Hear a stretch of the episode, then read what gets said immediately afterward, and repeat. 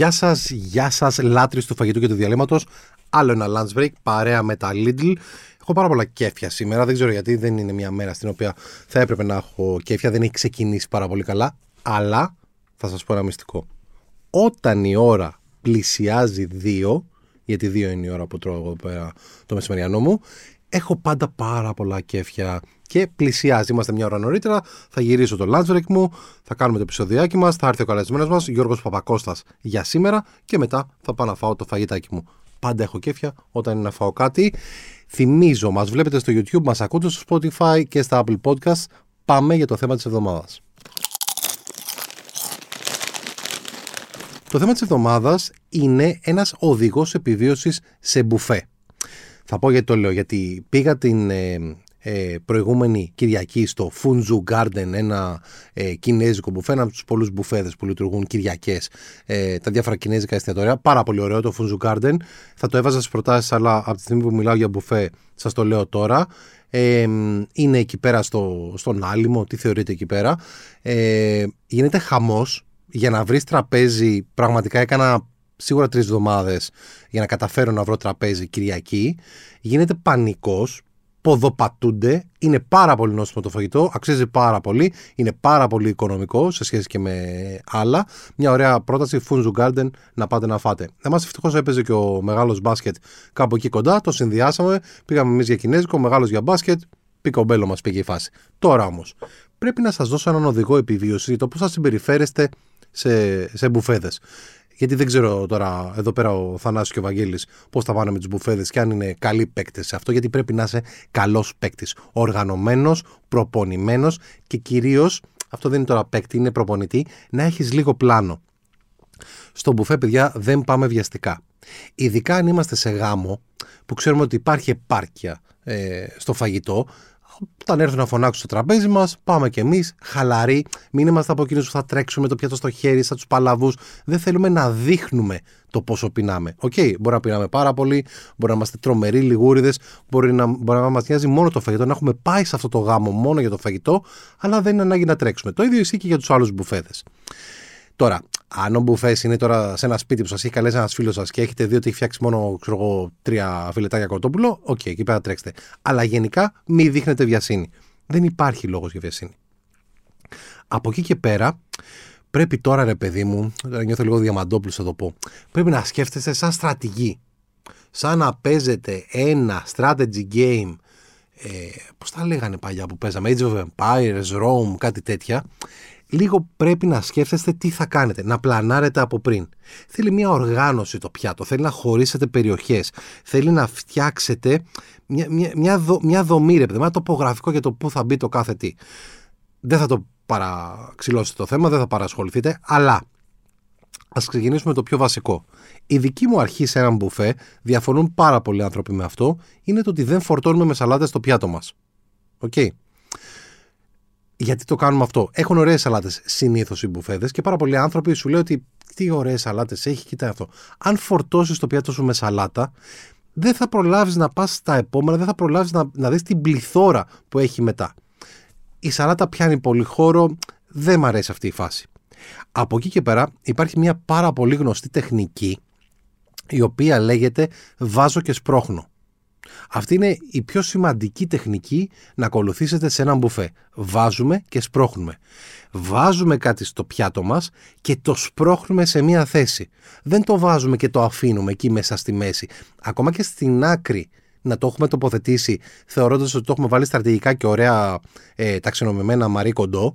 Όχι, πάντα θέλει και λίγο σπρώξιμο. Βάζουμε κάτι στο πιατάκι μας και το σπρώχνουμε σε μια θεσούλα έτσι ώστε να εξοικονομήσουμε χώρο για τα επόμενα. Επίσης, να σας πω κάτι. Στους μπουφέδε, ρε παιδί μου, καμιά φορά μας πιάνει. Βλέπουμε μια μακάρανο σαλάτα κάπου εκεί στη μέση του μπουφέ και λέμε Α, πω, πω, τι φοβερή είναι αυτή, θα βάλω. Και φορτώνουμε μία, δύο, τρεις κουταλιές. Αφού ρε φίλε το ξέρεις, πάντα το τελευταίο πιάτο του μπουφέ ή είναι το καλύτερο ή έστω είναι κάτι πάρα πολύ καλό. Μου έχει τύχει σε πάρα πολλούς μπουφέδες να έχω κάνει το λάθος όταν ήμουν πρωτάρης και να βάζω, βάζω, βάζω μέχρι κάποιο σημείο γιατί έβλεπα ωραία πράγματα και στο τέλος, εκεί που τελειώνουν τα πιάτα, λέω εντάξει, τελειώσανε. Και βλέπω δύο μέτρα πιο μετά ένα carving station, ας πούμε, με γουρνοπούλα. να, να, να, να βάλω τα κλάματα. Δεν το κάνουμε αυτό. Περιμένουμε πάντα ότι στο τέλος θα έχει κάτι καλό, είτε είναι ψάρι, είτε είναι ακρεατικό, είτε είναι οτιδήποτε. Περιμένουμε πάντα για την έκπληξη στο τέλος. Τώρα, βέβαια, υπάρχει ένα φοβερό δίλημα. Θα είμαστε εκείνοι οι οποίοι θα κάνουν βουνό το πιάτο και θα δεχθούν τα σχόλια, ή θα είμαστε εκείνοι οι οποίοι θα πάνε για δεύτερο γύρο και θα δεχθούν και πάλι τα σχόλια. Εδώ πέρα δεν έχω καταλήξει, δεν έχω αποφασίσει. Η αλήθεια είναι ότι είμαι γνωστός για το food shaming το οποίο δέχομαι και καθημερινά εδώ πέρα στη, στη δουλειά για το πόσο τρώω κτλ. Οπότε έχω σταματήσει και να χαμπαριάζω. Ε, δεν με νοιάζει δηλαδή τι θα μου πούνε, α, γιατί πήρες δεύτερο πιάτο, α, θα πας για δεύτερο γύρο. Ο δεύτερος γύρος, η αλήθεια είναι ότι είναι πιο απενεχοποιημένο από ένα πιάτο βουνό. Οπότε θα σας πρότεινα να πάτε καλύτερα για ένα δεύτερο γύρο, γιατί στο δεύτερο γύρο πάντα θα βρείτε σύμμαχο. Ακόμα και κάποιον ο οποίος δεν τρώει πολύ, θα πει ένα. Ρε, εσύ, πολύ ωραία ήταν αυτή η σαλάτα. Σφάω λίγο. Οπότε και εσείς μαζί του τον πλαισιώνετε και πάτε. Αυτά είχαμε να πούμε σαν οδηγό επιβίωσης σε έναν μπουφέ. Πίνασα. Πάμε επόμενο θέμα. Τι θα πούμε τώρα; Α, προτάσεις της εβδομάδα. Φύγαμε. Αυτή την εβδομάδα και πάλι θα σας πω δύο μέρη στα οποία πήγα αυτό το Σαββατοκύριακο και έφαγα πάρα πολύ ωραία. Το ένα είναι σχετικά καινούριο, έχει ανοίξει τρεις μέρες έξω από την κεντρική αγορά του Ρέντι και λέγεται Πόλπο. Okay. Τι είναι το Πόλπο; Είναι η φυσική συνέχεια ενός ε, ψαράδικου ε, ενός ε, καταστήματος το οποίο πουλάει ψάρια και, και σε χοντρική και σε λιανική, το οποίο το έχει εκεί πέρα ο κύριος Νίκος, ένας φανταστικός τύπος. Έξω από την κεντρική αγορά του Ρέντι, έξω από την είσοδο, ε, υπάρχει λοιπόν το πόλπο. Και γιατί λέω φυσική συνέχεια, γιατί πώς είναι ρε παιδί μου εκεί στα χωριά που έχουν τις χασαποταβέρνε, που δίπλα στο χασάπικο τσουπ να ζω και μια ταβέρνα. Με τους ψαράδες δεν το είχαμε πάρα πολύ αυτό. Να έχουν δηλαδή ε, ένα ηχθειοπολείο και δίπλα να ανοίγει η ταβέρνα. Το Πόλπο λοιπόν το έχει κάνει αυτό πραγματικότητα και το έχει κάνει πραγματικότητα με τον πιο ιδανικό τρόπο που μπορεί να γίνει. Τι εννοώ; Ο τύπος τι έχει, έχει πάρα πολύ καλή πρώτη ύλη. Όσοι συνήθως έχουν καλή πρώτη ύλη, κάνουν πάρα πολύ συχνά το λάθος να πάνε να κάνουν κάτι extravagant. Να πάνε να κάνουν κάτι το οποίο δεν τους ταιριάζει, δεν τους είναι πολύ κοντά τους. Ενώ στην κουβέντα μου λοιπόν με, το, με τον Νίκο ανακάλυψα το εξής. Τις γεύσεις που μαγείρευε για την οικογένειά του, για τους ίδιους, για το σπίτι του, τα απλά τα πράγματα τα οποία μπορεί να βγάλει η ελληνική θάλασσα και να τα κάνει υπέροχα πιάτα, αυτός το έχει καταφέρει. Αλλά το έχει κάνει με τέτοιο τρόπο που μοιάζει ταυτόχρονα και εκλεπτισμένο και φοβερό, αλλά είναι και πεντανόστιμο. Είχε πάρα πολύ ωραία ταραμοσαλάτα, είχε μια πάρα πολύ ωραία ψαρόσουπα, ε, κερδίθηκε δηλαδή το στοίχημα, είχαμε πάρει τον μικρό μαζί, τώρα 4 ετών ψαρόσουπα τρώει μόνος της γιαγιάς του ε, και μία που έφτιαχνε ο παιδικός και έφαγε την ψαρόσουπα. Για μένα εκεί πέρα ήταν νίκη από, το, από τα αποδητήρια. Ε, είχε τρομερό καλαμάρι, φρέσκο, ε, ψητό, το είχε ψιλοκομμένο στο ροδελίτσες, πάρα πολύ νόστιμο. Ε, τι άλλο φάγαμε; Φάγαμε μια συναγρίδα, μας την έψησε πάρα πολύ ωραία, φοβερή νοστιμιά το ψάρι και πάρα πολύ φρέσκα, πάρα πολύ σημαντικό αυτό. Ούτως ή άλλως, γιατί ξέρεις ότι άμα πας σε ένα κατάστημα το οποίο δεν είναι χοντρική, δεν είναι λιανική, αλλά είναι και ένα κατάστημα το οποίο έχει φρέσκα ψάρια κάθε μέρα, ε, ξέρεις ότι θα φας φρέσκο ψάρι. Ε, και τι άλλο φάγαμε πάρα πολύ ωραίο. Κάνει, είχε πολύ ωραία κουτσομούρα που την πήραμε τη γανιτή και ζήλεψα τα ωραία τα μπαρμπουνάκια που ήταν έτσι πιο μεγάλα, οπότε τα είχε φιλετάρει κιόλας και τα τηγάνιζε, ε, τους τα είχε φιλετάρει, που έφαγε στο δίπλα τραπέζι ε, η φίλη μου η Άντα ε, και ο Χρήστος, οι οποίοι κεράσανε. Στο τέλος, να πούμε τώρα για την Άντα και τον Χρήστο, είχαν φέρει κάτι τουλούμπες από το βορρά, από τη Θεσσαλονίκη και μας έστειλαν πρώτη φορά με κερνάνε διπλανά τραπέζια, κάτι το οποίο το έχουν φέρει από το σπίτι τους. Αλλά μια παρέα ήμασταν, μια οικογένεια ήμασταν. Εκεί πέρα η Άντα κέρασε την πιο ωραία του λούμπα που έχω φάσει στη ζωή μου ε, και είπε ότι είχε έρθει κατευθείαν από τη Θεσσαλονίκη. Ε, βέβαια και το κατάστημα, το πόλπο, κέρασε στο τέλος ωραίο γλυκάκι γιαουρτάκι με πολύ ωραίο γλυκό του κουταλιού πορτοκάλι και είχε και βύσινο το οποίο δεν το δοκίμασα. Πόλπο, θυμηθείτε με, πηγαίνετε, έχει λίγα τραπέζια, πρέπει να κλείσετε οπωσδήποτε. Η δεύτερη πρόταση αφορά τον Gloria Gatti. Το Gloria Gatti έχει πάρα πολύ σχέση με τον σημερινό μας καλεσμένο, τον Γιώργο Παπακώστα, γιατί είναι δικό του. Α το πούμε πολύ απλά. Το Gloria Gatti νιώθω ότι είναι η συνέχεια του Victoria Gatti, το οποίο είναι στη Γλυφάδα και συνέχεια γενικά της ε, φάσης του Γιώργου Παπακώστα για την οποία θα μιλήσουμε και στη συνέχεια. Αλλά θα σας πω τώρα, γιατί πήγα και έφαγα ε, εγώ χθες εκεί πέρα, ε, στο κατάστημα αυτό. Είναι, ρε παιδί μου, είναι στην πλατεία Καρίτσι. Είναι ένας πάρα πολύ όμορφος χώρος, διακοσμημένος πάρα πολύ ωραία, λιτά, αλλά πολύ ωραία και, και εμφατικά, ρε παιδί μου. Μέρος στο οποίο χαίρεσαι να πας να κάνεις ένα τραπέζι και να νιώσεις από το τραπέζι στο οποίο κάθεσαι ότι εδώ θα με περιποιηθούν. Εδώ θα με φροντίσουν και θα φάω καλά. Πήγαμε λοιπόν για φαγητό με τον κουμπάρο μας το, το Χάρη ε, και πήραμε μια πάρα πολύ ωραία παντσανέλα για αρχή. Η παντσανέλα είναι πολύ αγαπημένη μας σαλάτα. Είναι η τύπου χωριάτικη των Ιταλών, αλλά με τα μυρωδικά και το dressing που χρησιμοποιούν οι Ιταλοί συνήθως και την έχει φέρει αυτή την κουλτούρα ο Γιώργος ε, στο Gloria Gatti, είναι πάρα πολύ γευστική η, η παντσανέλα. Ε, τι άλλο πήραμε, πήραμε μία πίτσα μαργαρίτα για να φάει και ο μικρός, το οποίο όμως το ζυμάρι ήταν εκπληκτικά νόστιμο πάρα πολύ νόστιμο το ζυμάρι του. Παίζει πάρα πολύ ρόλο στην πίτσα γιατί πλέον η Ελλάδα έχει φτάσει σε ένα επίπεδο ε, στην Ιταλική πίτσα, στο, στο Italian style. Ε, οπότε είναι πάρα πολύ σημαντικό να ξεχωρίζουμε πλέον τις λεπτομέρειες και στον Gloria Gatti φάγαμε ένα πολύ ωραίο ζυμάρι και το topping φυσικά της Μαργαρίτα. Ε, ένα πάρα πολύ νόστιμο ταρτάρ την πιστέκα, μοσχαρίζιο ταρτάρ, πάρα πολύ γευστικό, πάρα πολύ ωραίο. Δεν πρόλαβα και πάρα πολύ να φάω γιατί το, το σκίσανε η Έλληνα και ο Χάρης. Ε, το ριζότο με τα φούγγι, με τα μανιτάρια, η Έλληνα έλεγε ότι είναι το καλύτερο που έχει φάει στη ζωή της. Ήταν πραγματικά πάρα πάρα πολύ ωραίο. Ε, και φάγαμε και κάτι άλλα ζυμαρικά με κοτόπουλο και βότκα πάρα πολύ γευστικά και αυτά. Μας χρωστάει ο Γιώργος τυραμισού γιατί μόλις είχε τελειώσει. Ε, Φάγαμε ένα πάρα πολύ ωραίο άλλο γλυκό, σαν σουφλέ σοκολάτας, ε, το οποίο και αυτό ήταν με από πάνω σαν μασκαρπόνε. Δεύτερη πρόταση λοιπόν της ημέρας, Gloria Gatti. Φύγαμε για travel. Αυτή τη βδομάδα θα έχουμε travel. Αυτή τη φορά ταξιδεύουμε για Καρπενήσι. Και όταν λέω Καρπενήσι εννοώ τα πέριξ του Καρπενησίου. Φέτος, φέτος, αυτή τη βδομάδα. Τι φέτος. Αυτή τη βδομάδα δεν πάμε εξωτερικό, πάμε μέχρι Καρπενήσι γιατί είναι μια περιοχή την οποία την επισκέπτομαι συχνά, γιατί το, το χωριό της οικογένειας της ε, γυναίκας μου, ε, της Έλενας, είναι καμιά ώρα από το Καρπενήσι, οπότε κάνουμε πολύ συχνά μονοήμερες εκδρομές προς τα εκεί. Και έχω διάφορα να σας πω, τα οποία τα επισκεπτόμαστε συχνά ε, και τα έχουν επιβεβαιώσει και διάφοροι φίλοι. Ανέβηκε και ο ε, συνάδελφος εδώ και τιτάνας του φαγητού ε, και της ε, γευσηγνωσίας Γιάννης Αρλής. Τι έχω να σας προτείνω; Αρχικά, όποιος πάει Καρπενήσι, συνήθως πάει και μια εκδρομή μέχρι τον Μπρουσό. Ο Μπρουσός είναι ένα μοναστήρι το οποίο είναι πάρα πολύ όμορφο, είναι πάρα πολύ ωραία και διαδρομή μέχρι εκεί ανάμεσα στα βράχια ε, κτλ. Το μοναστήρι είναι πάρα πολύ ωραίο. Και πιο κάτω υπάρχει ένα σπήλαιο, το σπήλαιο της μαύρης, ε, η μαύρη σπηλιά βασικά, το οποίο και αυτό έχει ένα ωραίο μονοπατάκι που φτάνει σε έναν ωραίο καταράκτη, στον οποίο εγώ το καλοκαίρι βούτυξα, ήταν υπερπαγωμένο το νερό, ε, αλλά είναι τέλειο για βουτιά. Σας το προτείνω. Άμα πάτε κραπενήσι, πάτε πρώτα πουρσό στο μοναστήρι και μετά πάτε λίγο πιο κάτω. Θα το δείτε στο Google Maps ως μαύρη σπηλιά. Περπατάτε ούτε 10 λεπτά σε πολύ άνετο μονοπάτι και φτάνετε σε ένα πολύ ωραίο καταρακτάκι στο οποίο βουτάτε πανεύκολα. Εκεί λοιπόν, στο, πριν τη μαύρη σπηλιά, είναι το αλαντοποιείο του Στρεμένου. Το αλαντοποιείο του Στρεμένου είναι ένα μέρος το οποίο βγάζει αυτό το διάσημο προσούτο Ευρυτανίας και διάφορα άλλα αλαντικά. Έχει ωραίος σαλάμι, έχει πολύ ωραία αλλαντικά.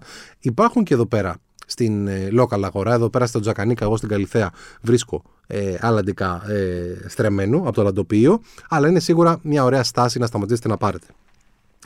Στο χωριό Γαύρος, που είναι λίγο πιο πάνω, ε, στην επιστροφή από Προυσό, θα βρείτε το στέκι του ψαρά. Το στέκι του ψαρά έχει ένα πολύ ωραίο μπαλκόνι που βλέπει προς τα κάτω στο, στο χωριό εκεί πέρα. Έχει πάρα πολύ ωραίες πέστροφες, η πέστροφα είναι πολύ της περιοχής, θα σας πω από πού να πάρετε. Στο, στέκι του ψαρά, στο σπίτι του ψαρά, λοιπόν, και λέω το στέκι του ψαρά, στο σπίτι του ψαρά θα βρείτε πολύ ωραία πέστροφα μαγειρεμένη είτε ψητή στα κάρβουνα είτε στο βούτυρο. Εγώ την παίρνω στο βούτυρο, η Έλενα στα κάρβουνα, αλλά και όλα τα, τα τριγύρω, τα παρελκόμενα είναι πάρα πολύ νόστιμα. Επίσης υπάρχουν ωραία ταβερνάκια στον Άγιο Νικόλαο, που είναι ένα χωριό πριν το Καρπενήσι, που λέγεται η Ταβέρνα της Παρέας. Υπάρχει το στην πόλη, στο μικρό χωριό, που κάνει ζυμαρικά από τσουκνίδα, κάνει κάστανα στη φάδο. Πολύ ωραίες γεύσεις. Έχω να σας πω ότι πέστροφε μπορείτε να πάρετε και από το κεφαλόβρυσο, που είναι λίγο έξω από το, καρα... από το Καραπενήσι, ένα ωραίο πάρκο, είναι ωραίο για βολτούλα, περνάει και από εκεί το ποταμάκι και θα βρείτε να πάρετε πέστροφε, καπνιστές, σε όποια μορφή και να θέλετε τέλος πάντων. Και έχει και στο Γαύρο, που σας είπα ότι είναι το σπίτι του ψαρά, εκεί πέρα δίπλα έχει και εκεί πέρα ένα ηχθειοτροφείο να πάρετε τις πέστροφέ σας.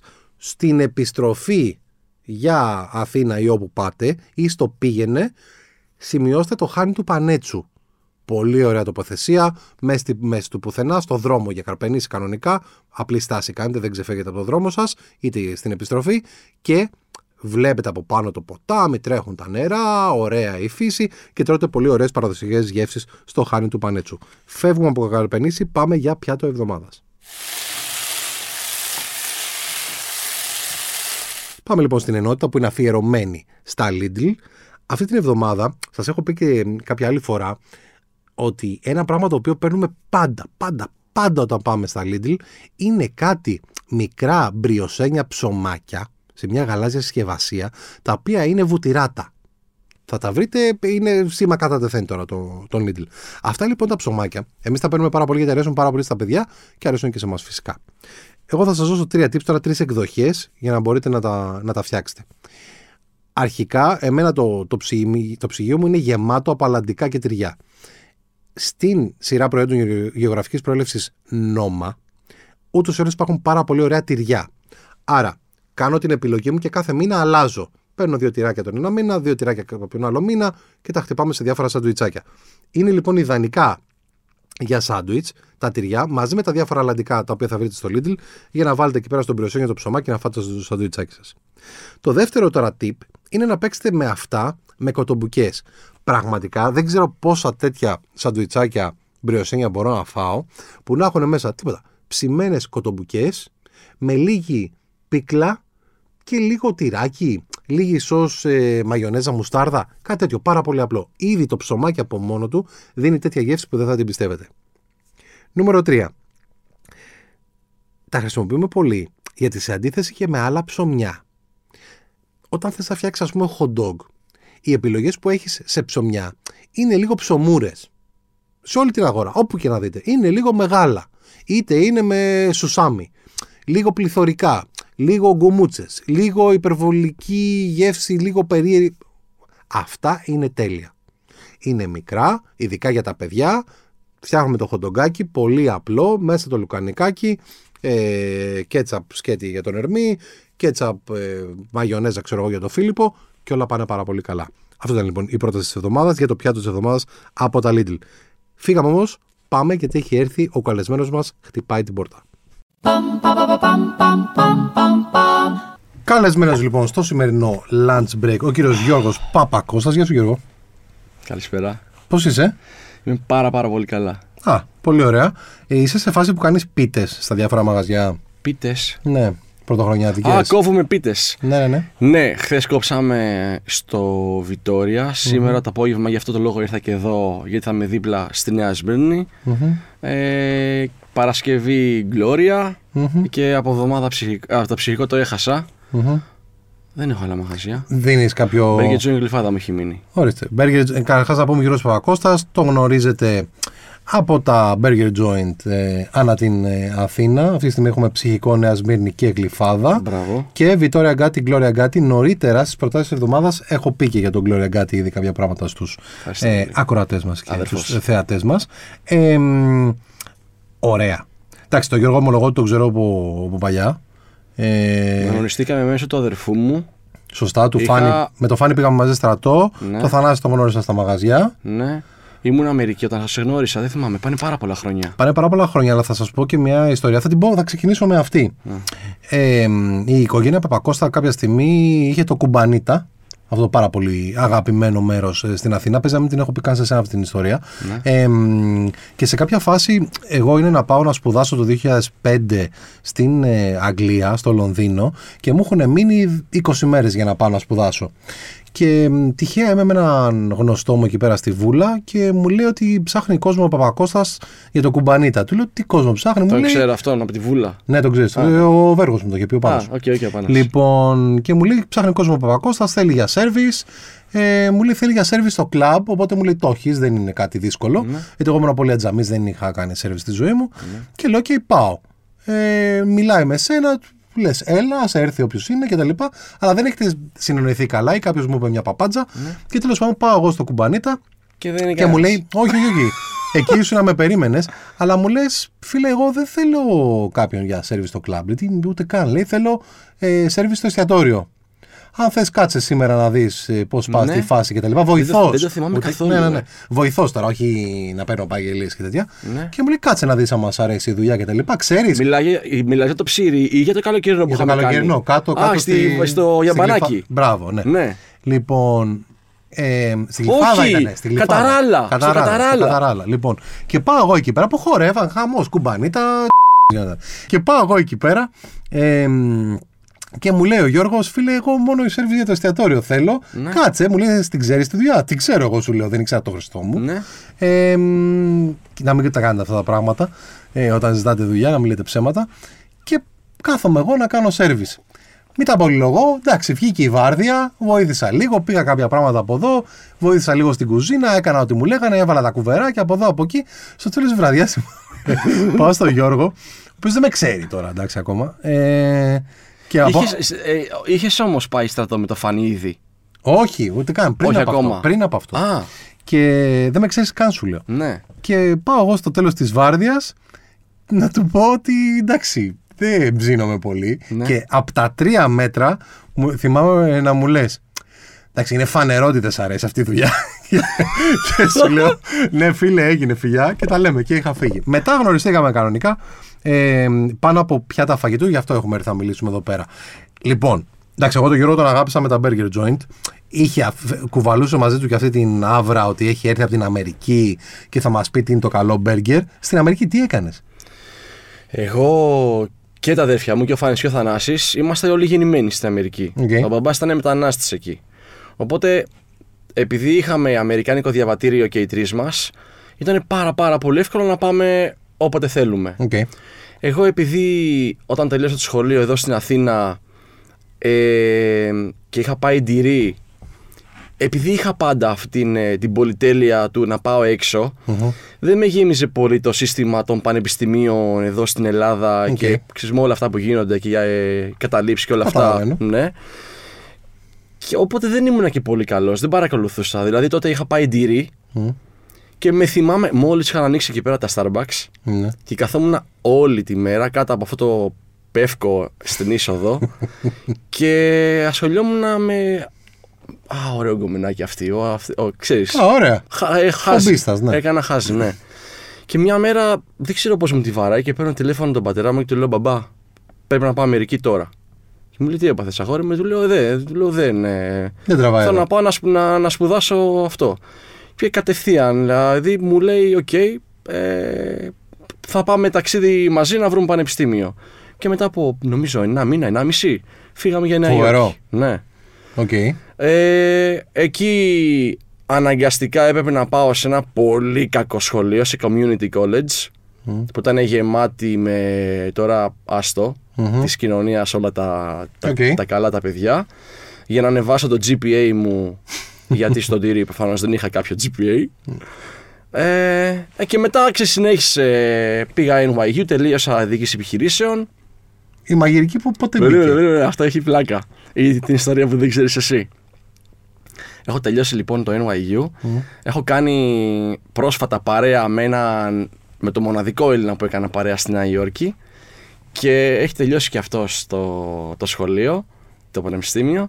Και είμαστε τώρα δύο τουρίστες Έλληνες σε μια περίοδο στη Νέα Υόρκη που γενικά εμείς οι Έλληνες μετράγαμε τότε. Mm. Πάρης Κασιδόκοστας και Νιάρχος που ήταν με την Πάρης Χίλτον.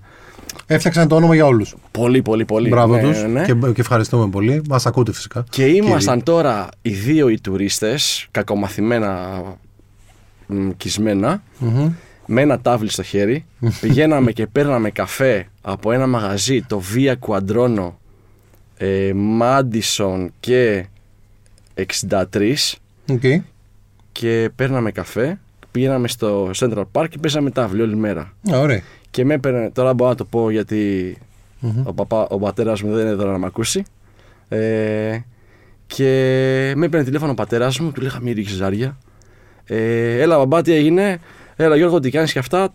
Του λέω τώρα τελείωσε ένα interview για δουλειά ε, και τώρα έχω ένα άλλο σε καμιά ωρίτσα. Οπότε πήγα να πάρω ένα καφέ και θα πάω. Α, OK, okay, εντάξει, τα λέμε. Ο πατέρας μου δεν, δεν ήταν χαζός. Οπότε μου λέει: Λοιπόν, Γιώργο, έχουμε πάρα πολλή δουλειά στην Ελλάδα. Πρέπει να έρθεις να μας βοηθήσεις. Τότε ακόμα δεν είχε ξεκινήσει η κρίση, δηλαδή πηγαίναμε πολύ καλά. Νομίζω είχε τότε πέντε μαγαζιά μπαμπάς. Casa di Pasta, Silver Star. Εντάξει, να πούμε μεγάλη ιστορία ο μπαμπάς ο Ακώστα. Ναι. Το Casa di Pasta ειδικά είχε γράψει ιστορία στην. 1990. Ε, ναι. Στη, στην κουζίνα και ουσιαστικά. Και αυτό που είχα πει και σε ένα προηγούμενο podcast για τον πατέρα του, των παιδιών είναι ότι ρε παιδί μου, επειδή έχω μιλήσει και με ανθρώπους, ακόμα και ο πατέρας Έλληνας είχε δουλέψει με, στον πατέρα σου, στο Κάζα την Πάστα. Ε, έδειξε ρε παιδί μου αρκετά το δρόμο για το πώς χτίζονται τα μαγαζιά και το πώς γίνεται σωστά αυτό το πράγμα. Ναι. Γιατί από τότε έχουμε δει πάρα πολλά εκτρώματα και είναι πολύ σημαντικό ρε παιδί μου το ότι έχετε μια οικογένεια η οποία μεγάλωσε μέσα σε μαγαζιά αλλά το έκανε σωστά. Και έχεις τους ανθρώπους που, που δούλεψαν σε αυτούς και στο τι, τι φαίνεται τώρα. Είχε, ο, ο μπαμπάς ήταν πολύ ρομαντικός και πολύ ε, workaholic. Ε, έβαζε απίστευτες ώρες μες στα μαγαζιά και γι' αυτό φαινότανε. Okay. Δηλαδή ποτέ δεν χρησιμοποίησε την τεχνολογία, ποτέ δεν χρησιμοποίησε τεχνάσματα, marketing, Για να φανεί ο ίδιος. τσάμπα ναι, ναι, ναι. τραπέζια, κοπέλες στο μπαρ και τέτοια. Ήτανε, ο μπαμπάς μου έμαθε τον τρόπο στη Νέα Υόρκη που ο τρόπος αυτός είναι κάνεις καλή δουλειά και αναγνωρίζεσαι. Okay. Ε, οπότε ό- όλα μας τα μαγαζιά είχαν πάρα πολύ καλό φαγητό, πάρα πολύ καλό σερβις ε, και πολύ καλά παιδιά. Ο μπαμπάς διάλεγε το προσωπικό να είναι, ήθελε καλά παιδιά. Και αυτό είναι που έχουμε συνεχίσει και εμείς τώρα. Ναι, η αλήθεια είναι ότι το βλέπω και στα, στα, στα μαγαζιά, έλεγα πριν για τον Gloria, αλλά ρε φίλε, τον Burger Joint έχει γράψει πολλή ιστορία. Με 18 χρόνια και 19 χρόνια παιδιά. Ναι, τα οποία όμως πιο τώρα πολλά τα βλέπω και τα χαίρομαι. ρε Είναι η φίλε. πρώτη τους δουλειά. Ε, ναι. Δηλαδή έρχονται με τους μπαμπάδες τους για φαγητό και ρωτάει ο μπαμπάς, ε, Μήπως υπάρχει θέση για το γιο μου, για την κόρη μου; Το Burger Joint Και πώς... που λες, Άκου, πώς μπήκα στη μαγειρική, να τελειώσω. Και μου λέει ο μπαμπάς να έρθω Ελλάδα γιατί είχαμε πολλή δουλειά και εγώ πέρναγα τέλεια στη Νέα Υόρκη τότε. Ε, και του λέω μπαμπά, έχω βρει μια πάρα πολύ καλή σχολή μαγειρικής. Είναι η πρώτη στον κόσμο. Και πρέπει, θεωρώ ότι από τη στιγμή που κάνουμε τη δουλειά αυτή, πρέπει να πάω για μαγειρική για να ξέρω να ελέγχω τους, ε, τους μαγειρές μας στα μαγαζιά. Ε, πήγα, σ- τη βρήκα τη σχολή, έτυχε όντως να είναι η πρώτη στον κόσμο, το French Culinary Institute. Εκείνη τη χρονιά είχε βγει πρώτο πάνω από το CIA, που είναι γνωστό. Και ξεκίνησα μαγειρική. Ε, δεν μου άρεσε καθόλου στην αρχή. Και πήγα να σε ρωτήσω πότε τα αγάπησες; Δεν μου άρεσε καθόλου γιατί δεν είχα συνηθίσει να μου λένε τι να κάνω. Από μικρό παιδί είχα αυτό το πρόβλημα. Δηλαδή ήθελα, εγώ είχα, ήθελα το χρόνο μου για να κάνω κάτι. Ήθελα να το αγαπήσω πρώτα και μετά μπορώ να κάνω Excel σε αυτό το πράγμα. Και λέω δεν αντέχω άλλο, δεν μου φωνάσανε συνέχεια γιατί ξέρεις έκανα βλακίες. Δεν μου επιτρέπανε να φορέσω τα δικά μου παπούτσια ή έπρεπε να φορέσω αυτά τα σαμπό, τα αηδιαστικά Ναι, τα οκ. παπούτσια τώρα. Εγώ πήγαινα με μαύρα ολσταράκια και είμαι τώρα να, παρα- να, να κάνω quit. Και με πιάνει η σεφ μου τότε ήταν σεφ στο Le Cirque. Τρία αστέρια Μισελέν, Ναι, ναι. πολύ καλό. Και με βγάζει στην άκρη ο σεφ και μου πατάει ένα κράξιμο, μια, ένα, με κάνει να ντραπώ. Δηλαδή είχα πολύ καιρό να νιώσω τόσο χάλια. Και θα έπρεπε να ντρέπεσαι και αυτό και τα έχεις όλα και δες αυτόν και αυτόν και αυτόν που ήρθαν με τέτοιο με δάνειο και εσύ με, με την οικογένειά σου και το ένα και το άλλο και ντράπηκα τόσο πολύ και με, με πήρα πείσμα, δεν παρετήθηκα και κατέληξα να βγω δεύτερος από όλη μου τη χρονιά σε βαθμούς. Πάλι καλά. Που Ναι. το έφαγε το κράξιμο. Και με. Ναι, ήταν πολύ καλό. Εγώ δυστυχώς έτσι δουλεύω. Εγώ θέλω, θέλω κάποιον από πίσω να με πιέζει, να με σπρώχνει. Οκ, το Burger Joint γέννησε πολύ κουλτούρα μπέργκερ στη, στη, στην Ελλάδα. Εντάξει, τα ξέραμε τα μπέργκερ, υπήρχαν τα μπέργκερ, αλλά έφερε ένα διαφορετικό τρόπο σκέψης ε, από τα πάντα. Από το μέγεθος, το ψήσιμο, το αυτό, τα συνοδευτικά, τις ε, γεύσεις. Έχουμε πει και σε άλλο podcast. Το έφτια, έβαζε μέσα. Το εκτίμησα και με συγκίνησες. Έβαζε μέσα αβοκάντο ο Παπακώστας. Έβλεπες αβοκάντο την επόμενη μέρα αλλού. Αλλά δεν είναι θέμα σύγκρισης. Εσύ γιατί κάνατε το Burger Joint; Εμείς ε, όταν κάναμε το Burger Joint, ε, εγώ ήμουνα στην Αμερική. Και τότε είχαμε στην... Α, όχι, δεν ήμουν, μόλις είχα έρθει Ελλάδα. Γύρισα Ελλάδα το 9, γιατί θα χάναμε το Casa di Pasta στη Βουλιαγμένη από κάποιες τέλος πάντων. Ναι, δεν χρειάζεται να... Τα κλασικά, ναι. Και το... Ε, το 9 γύρισα Ελλάδα, κάναμε ανακαίνιση στο Casa di Pasta και ήμουνα μαζί με το Θανάση και το δουλεύαμε. Και το 11 που θα το χάναμε τελικά, δεν, μπορέσαμε να, δεν θα μπορούσαμε να το κρατησουμε Ε, λέει ο μπαμπάς τι θα κάνουμε και αυτά, θα μείνουμε στον δρόμο. Δεν είχαμε άλλα μαγαζιά. Τότε ήταν καρακέντρο, κρίση. Ήμασταν πολύ κακά, σε πολύ κακά χάλια και ογενειακά. Και είχαμε με τα αδέρφια μου από το 9, λέγαμε, είχαμε πάρει delivery στο σπίτι, θυμάμαι. Παίζανε. Τι ήταν στη μόδα τότε, ένα Ε, video PlayStation game, ναι, κάνει, κάτι ναι. τέτοιο, ναι. Και παραγγέλνουν ε, μπέργκερ και μόλις είχα έρθει από την Αμερική, το 9 ήταν αυτό. Μα, Μάιο ή Ιούνιο του 9. Και λένε, «Α, καλά τώρα που ήρθα στη Νέα Υόρκη θα πάθεις πλάκα με αυτό το μπέργκερ, έχει γίνεται χαμός. Και έρχεται παιδιά ένα μπέργκερ και αρχίζουν και τρέχουν τις σάλτσες στα χέρια μου. Το μπιφτέκι ήταν παραψημένο, μια φλίδα. Και λέω, τι είναι αυτό ρε ε, παιδιά; ε, και γυρνάω στα αδερφή μου και λέω, καλά, θα φάμε μπέργκερ μόνο άμα το κάνουμε μόνοι μας. Τότε το μπέργκερ στο Silver Star που κάναμε ήταν επικό. Δηλαδή, Οκ. ερχόταν κόσμος για το μπέργκερ στο Silver Star. Αλλά το μπέργκερ γινόταν από τις φύρες, από το φιλέτο, από το sirloin, από το rib-eye, από τις tomahawk, OK. από πολύ πολύ καλά κρέατα, από ότι ήταν και πανάκριβο. Για να ανοίξει μπεργκεράδικο με αυτό δεν γινόταν, γιατί οι φύρες από τα κρέατα είναι πολύ λίγες και θα το χρεώναμε και 25 ευρώ. Μέσα στα βαθιά τώρα, μέσα στη βαθιά την κρίση έπρεπε να κάνουμε κάτι οικονομικό. Είχαμε την εμπειρία. Οπότε το βάλαμε σαν ιδέα στο μυαλό το 9. Όταν λοιπόν τα χάσαμε όλα και θα μέναμε στο δρόμο, ο μπαμπάς λέει: Παιδιά, να κάνουμε αυτό που, που λέγατε το, το 9. Οπότε κάτσαμε όλοι, βρήκαμε ένα πραγματικό hole in the walls, ένα στη στοά, στην Στη Γλυφάδα. Στοά, εκεί στην Κλειφάδα, Ναι. με το πρώτο Burger Joint. Και κάναμε ένα μαγαζί, δόξα τω Θεώ ο Θανούλης, ένας φίλος μου, μας δάνεισε 20 χιλιάρικα. Ούτε αυτά δεν είχαμε να ανοίξουμε μαγαζί. Καρέκλες από την αποθήκη, μεταχειρισμένοι φούρνοι, όλα αυτά και κάναμε το Burger Joint. Και ήταν ένα μαγαζί με πραγματικά αληθινό αμερικάνικο burger για να επιζήσουμε. Αλλά ήταν και δεν μπορούσαμε να αφήσουμε τις αρχές μας στην άκρη Οκ. που είχαμε μάθει από τον μπαμπά. Πάρα πολύ ποιοτικό μπέργκερ. Αληθινό μπέργκερ για εμάς και τους φίλους μας και ο Θεός βοηθός. Οκ. Και έγινε αυτό που έγινε. Το Ιταλικό πώς προ- πώς προέκυψε; Από πολύ μεγάλη ανάγκη προσωπική δική μου. Οκ. Κανένας άλλος δεν το ήθελε από την οικογένεια, αλλά ε, τους ζήτησα εγώ και τους έβαλα κάτω και λέω: Παιδιά, έχω ανάγκη από ένα ποιοτικό μαγαζί. Είμαστε τόσα χρόνια στην εστίαση, μπαμπά, αδέρφια, μεγαλώσαμε μέσα στα, στα καλά τα μαγαζιά. Δεν μπορώ μόνο με το Burger Joint. Δηλαδή θέλω να. Είχα πολύ μέσα μου μαζεμένο Οκ. δημιουργία που δεν μπορούσα να τη βγάλω πολύ στα burger. Ε, γιατί έχει και ένα ταβάνι το burger Ε, στην καλά, Ελλάδα. εντάξει, Ε, και δεν μπορούσα να χρεώσω παραπάνω να φτάσουμε το burger στα 15 και στα 20 ευρώ.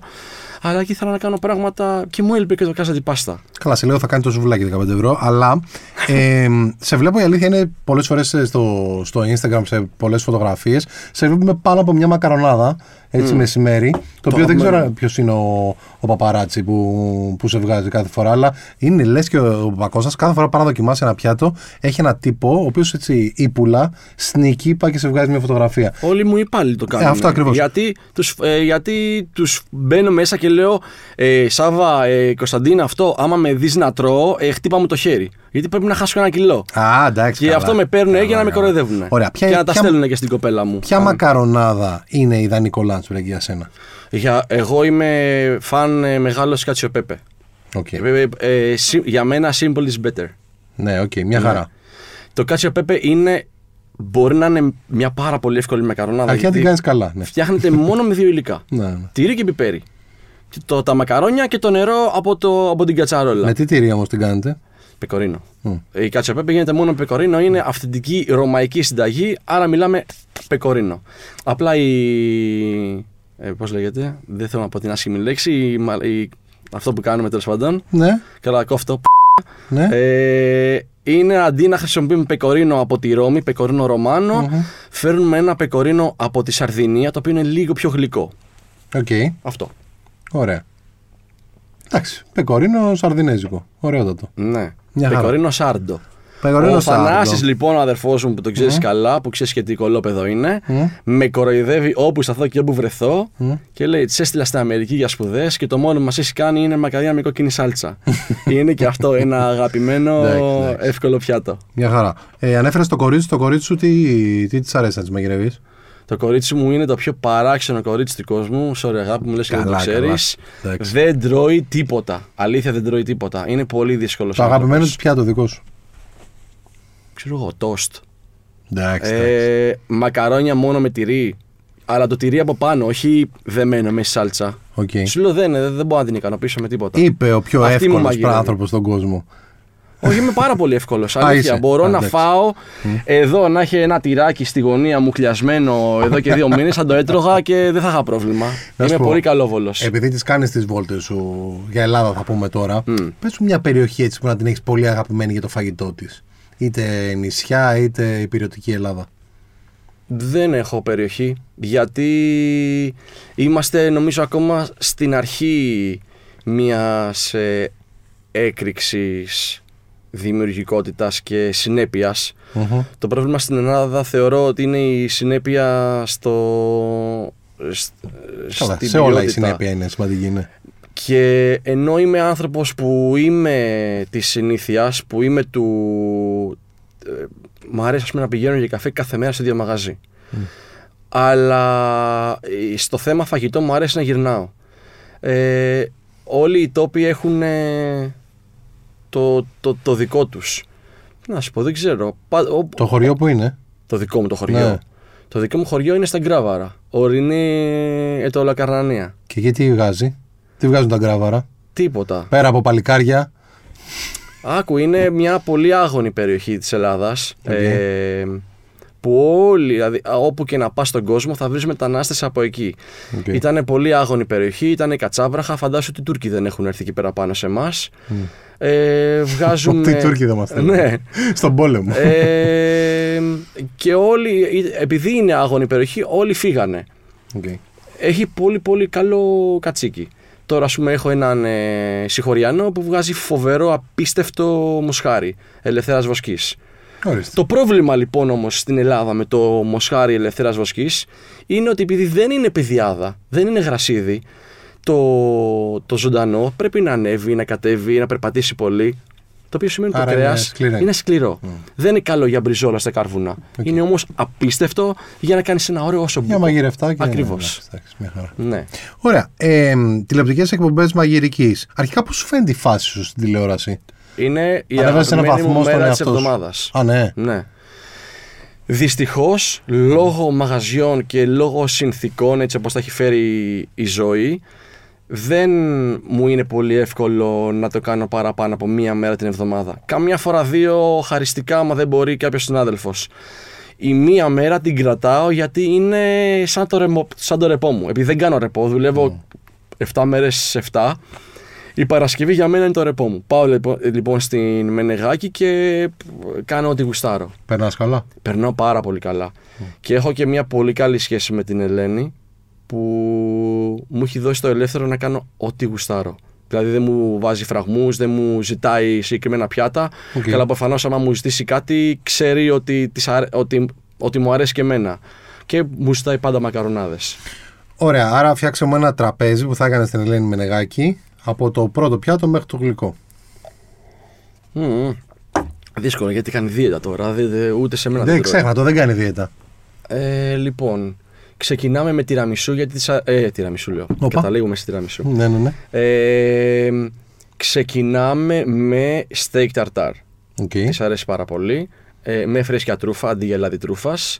Συνεχίζουμε με Ε, τι τσ' αρέσει, τσ' αρέσει, τσ' αρέσει. Τρώω μακαρονάδα, Θα κάνουμε είπες. ένα πρίμι, ναι, Μμμ. όπως το τρώνε στην Ιταλία.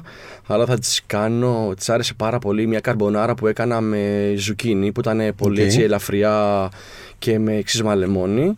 Ε, και θα καταλήξουμε σε μαγειρευτό κρέας, το αγαπημένο της που το έχει κάνει δεν ξέρω κι εγώ άπειρες φορές, το μαγειρεύει μόνη της αυτό. Ε, Mongolian Spare Ribs είναι μια συνταγή, δεν είναι από τη Μογγολία, αλλά έτσι τα λένε. Οκ. Με ginger και soy, το οποίο μας σιγομαγειρεύεται όλο το βράδυ. Με ε, Ωραία ρύζι. ακούγεται αυτό. Είναι πάρα πάρα πάρα πολύ καλό. Ε, θυμάμαι τη μέρα που της το είχα κάνει στην εκπομπή. Ε, το είχα αφήσει μέσα στο φούρνο όλο το βράδυ να μαγειρευτεί για 10 ώρες και ξυπνάω και τα σκυλιά αντί να κοιμούνται συνήθως έξω από την πόρτα του δωματίου μου τα είδα κοιμόντουσαν Κάτω από το κάτω, φούρνο. κάτω από το φούρνο. ε, και για γλυκό 1000% τυραμισού με πολύ δυνατή δόση εσπρέσο. Οκ. Αυτά θα, αυτά θα έτρωγε και θα τα τρώγε όλα.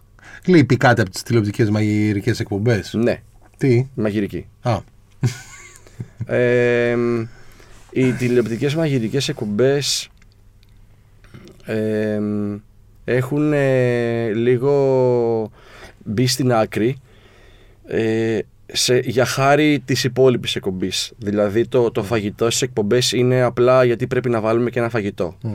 Θεωρώ ότι σε 8 ή 10 λεπτά χρόνο που μας δίνουν οι εκπομπές είναι πάρα πολύ λίγο ώστε ο, ο καταναλωτής ε, να δει, να καταλάβει και να, και να μάθει. ναι, όχι απλά να πάρει μια ιδέα. Ακριβώς. Εντάξει. Οι εκπομπές της μαγειρικής που είναι from start to finish εκπομπές μαγειρικής είναι ε, show. Δηλαδή δεν έχουν μαγειρική, έχουν δράμα και, και άλλα πράγματα. Αυτό που είχα λατρέψει όταν είχα πρωτοπάει στην Αμερική ήταν που μέσω της τηλεόρασης κάνανε τον κόσμο foodies. OK. Δεν περιμένανε να γίνει ο κόσμος foodies για να πάρουν μια εκπομπή που θα πουλήσει. Δηλαδή χτίσανε το φαγητό στην Αμερική. Και γι' αυτό το λόγο υπήρχε αυτή τεράστια η άνθηση στα εστιατόρια, στη fusion κουζίνα, σε όλο αυτό που έγινε στην Αμερική που τελικά μας κάνουν μαθήματα εμάς τώρα μετά από τόσα χρόνια. Ωραία, πες μου και ένα μπέργκερ από το Burger Joint. Ένα. Ένα μόνο το οποίο δεν ξέρω θα το παρήγγελνε τώρα ή όχι. Επειδή το έχω και θέμα την επόμενη εβδομάδα. Πες μου ξανασάγια. ένα μπέργκερ γεύμα μελοθάνατου. Το last meal. Ένα μπέργκερ θα του διάλεγες. Θα σου πω αυτό το μπέργκερ το οποίο το ξέρεις και είναι αυτό που μας έκανε αυτό που είμαστε σήμερα, το umami. Το μάμι, ε. Το umami δεν ξεκίνησε με το, το μαγαζί άνοιξε 11 Φεβρουαρίου του 11 στη Γλυφάδα. Το umami το, το έβαλα δύο μήνες μετά, Μμ. λίγο πριν φύγω για Αμερική πάλι. Ε, και ήταν ε, ένα μπέργκερ το οποίο ήθελα να πάρω πράγματα από τη μαγειρική, από ένα εστιατόριο που θα μπορούσα να το βάλω σε ένα μπέργκερ. Δηλαδή να είναι σαν ένα πιάτο σε μπέργκερ. Και το, ονομάσ, το ονομάσαμε umami γιατί όλα τα συστατικά μέσα έχουν αυτό το element το umami που είναι η πέμπτη αίσθηση, τη γεύση, αυτό που μας κάνει να κάνουμε salivate. ε, ε, Αυτό που από- γίνεται από- τώρα. από τώρα. Σιελόρια. Άρα ε, κάναμε ένα μπέργκερ με ε, μαγιονέζα τρούφας, όχι λάδι τρούφας, μαγιονέζα σπιτική και πάστα μαύρης τρούφας. Προφανώς το black angus στο μπιφτέκι μας. Κατσικίσιο τυρί σεύρ, όχι φέτα και όχι το- από το καλαθάκι, αυτό το, το λιγουρευτικό. Ε, μανιτάρια μαγειρεμένα με κρεμμύδι και θυμάρι. Ε, και ε, καραμελωμένο κρεμμύδι. Εντάξει, δεν είναι το αγαπημένο μου. Ομολογώ, Δεν το είναι αγαπάω αγαπημένο πολύ, σου. έχω φάει πολλές φορές, αλλά ε, εντάξει, είμαι πιο πολύ hangover, είμαι πιο Όταν πολύ Duke, βγήκε είμαι- το Redneck Jack, Το- Αι. οι μισοί μου υπάλληλοι και πολλοί πελάτες είπαν: Όπα, αυτός Έφυγα. είναι ο δολοφόνος του Ναι, Μάμι. ναι, ναι, ναι. Αλλά είμαστε ακόμα σε- ε, ανάλογα το μαγαζί. Α πούμε, στο ψυχικό το Redneck, Jack είναι, πρω- το Redneck είναι πρώτο. Στη γλυφάδα το Umami είναι πρώτο. Μάλιστα. Έφυγα να παραγγείλω ένα redneck. Γιώργο, ευχαριστούμε πάρα, πάρα Εγώ πολύ. ευχαριστώ που με καλέσατε. Πέρασα πάρα πολύ ωραία. Μου Πάνω. θύμισε ωραίες εποχές. Πάμε να φάμε. Πάμε. Αυτό ήταν λοιπόν άλλο ένα lunch break παρέα με τα Lidl. Ελπίζω να περάσετε καλά. Μέχρι την επόμενη Τετάρτη που ήδη έχουμε κλείσει καλεσμένο τρομερό foodie, τρομερή γυριστρούλα. Θα σας τα πει όλα τα σωστά τα tips. Μέχρι τότε μη βαριέστε να μαγειρεύετε, μη βαριέστε να τρώτε και μην κάνετε food shaming. Τα φιλιά μου στις μαγειρικές κουταλίτσες σας.